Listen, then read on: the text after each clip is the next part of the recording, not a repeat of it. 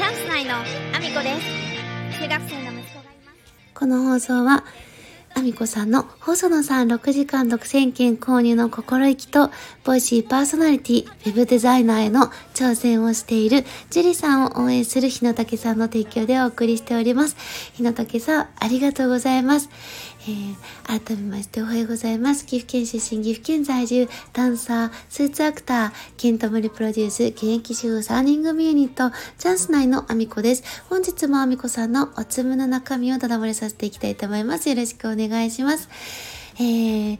ジュリさんのね、あの、今日も、あの、聞かせていただいて、で、目標振り返り会がですね、こう、毎週1回来るんですけども、これ、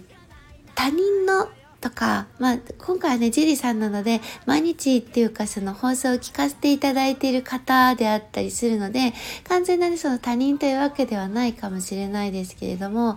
あの、自分自身ではない人の目標振り返り会、これを聞くだけでも、自分自身がこう、あ、これもやってみようとか、あれやってみようっていうエネルギーになるので、聞くのすごくいいなっていうふうに今日思いながら聞いてたんですよ。カモさんがね、毎週やっていることもあるので、カモさんのね、目標振り返り会も聞いているので、まあ、なんか日曜日にそういうね、エネルギーをいっぱいもらえるなとも思ってはいるんですけど、これカモさんもね、おっしゃられたっていうことをジュリさんもおっしゃられてますけど、年間を通してこういうね、あの、何かこう自分が立てた念頭に立てた目標を達成する人が19%で未達成が37%で、えーと、それ以外はもう忘れてしまっている人っていうのが多い状態。なのであの本当にね達成するとかもそうだしコツコツ毎日続けていくっていうことってどんなことであってもやっぱり難しいとは思うのでこういうね目標振り返り会があることで自分自身をねあこれこができてないなあそこができてないなとかもう樹里さんの場合はですねこう一日にこうちょっと1分間運動するとか毎日読書を1分間するとかあの継続してやっている目標もね多いんですけどもなかなかできないなって思って三角をつけたりとか×をつけたりするっていうものもあのあったりしてそんなねあのものを聞く方がやっぱりリアルっていうこともあると思うんですけどできないなって思ってることに対して樹里さんがそれを振り返ってあこここういうふうにしたいなとかこういうふうにしようってしたらこういう風になるかなっていう風におっしゃられてるのを聞いてるとあ私も頑張ろうっていう気持ちになれるのでいつも本当にねあの力をもらっております、えー、ぜひねあのジュリさんの放送スタンド FM で毎日放送されておりますので皆さん聞いてみてください。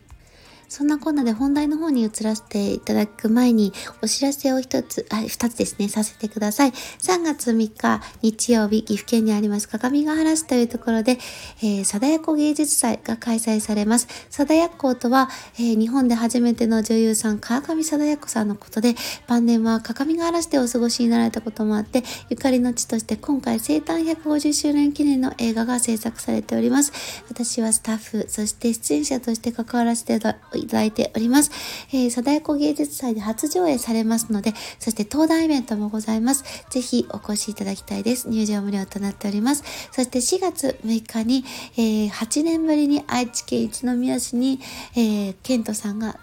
ダンスワークショップをしに帰ってきてくれます。えー、こちら、えー、ビギナーコース、アドバンスコースとございますが、ほとんどの方が、えーと、2つともコースを受けられるというぐらい、あの、ケントさんのワークショップ非常に面白いので、ぜひ皆様、えー、こちらチェックしていただけると嬉しいです。そんなこんなで本題の方に移らせていただきたいと思います。えっと、今日のお話はですね、コミュニケーションについてのお話なんですけども、えっと、接客業においてやっぱコミュニケーションって非常に大事だなっていうことを昨日非常に感じるシーンがありまして、あの、先輩がね、後輩の子に教えているその接客業についてのお話を聞いていて、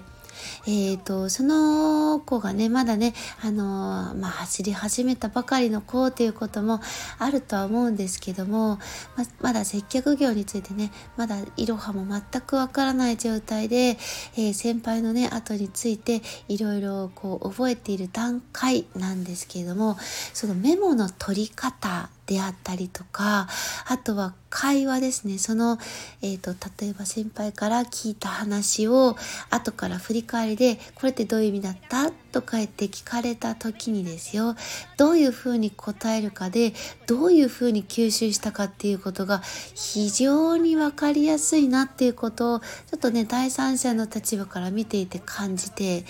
あのーいろいろねその先輩とか後輩だけじゃなく仕事場って誰かがあのこういう風にしてくださいとかこういう風にしてこういう風にしてっていう説明をしたりとかやり方を教えたりとかっていう場面って、まあ、職場においてはいろいろ起こることだとは思うんですけど、えーと、同じような説明をしても相手側がアウトプットを聞くと全然分かってないじゃんって思う時だったりえそれ全然違うんだけどって思うことって多分ちょいちょい起こることだと思うんですよね。これはまあ、あの人間なのでもちろん吸収の仕方をそれぞれ違うしで同じ説明をしたとしても、まあ、その子の状況において理解できることと理解できないこととあるのでもう差が生まれることは確かなんですけどもやっぱり根本的にコミュニケーションがあのうまく取れていないと吸収力がちょっと圧倒的に違うなって思ったのが昨日ちょっとあって。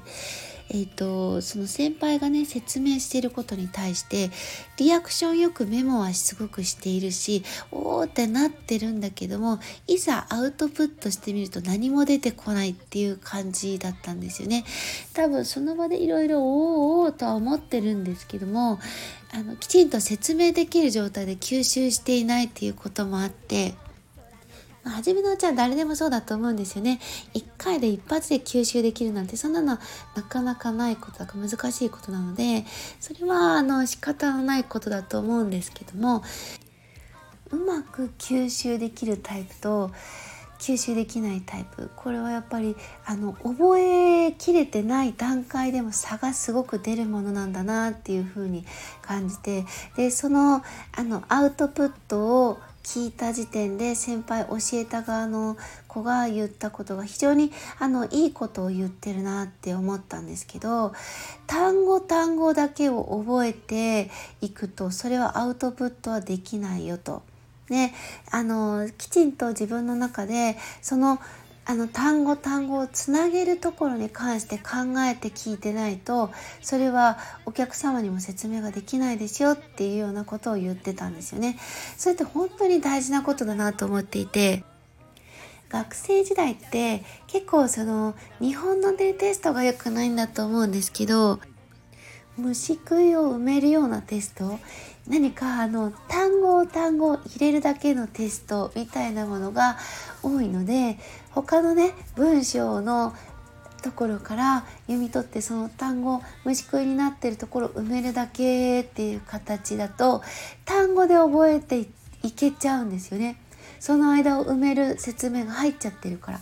でもどっちかっていうと単語が書いてあってそれの説明ができないとやっぱり基本的にはそれは吸収していない状態と同じだなと単語だけ分かったとしてもその単語を説明するワードがきちんとなかったら結局その単語も多分出てこないし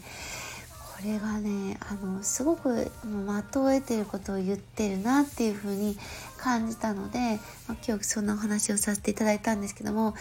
えーと、覚え方これをねいきなりスタイル変えるのは難しいですけどやっぱり効率よく覚えるためには覚え方吸収の仕方についてもきちんとねあのそこも考えていかないと次につながらないなと思ったので今日はねそういうなお話をさせていただきました。まあね、新人さんには頑張ってほしいなと本当に思うので、えー、少しでもね力になれたらなって思ってます。えー、そんなこんなで私の SNS のフォローよろしくお願いします。Twitter、Instagram、TikTok、YouTube とスレッズ、それからスタンド FM と Voicy で放送させていただいてます。放送内容別々のものになります。ぜひフォローしてお聞きいただけると嬉しいです。そして概要欄には私が応援させていただいている方のリンクを貼らせていただいております。え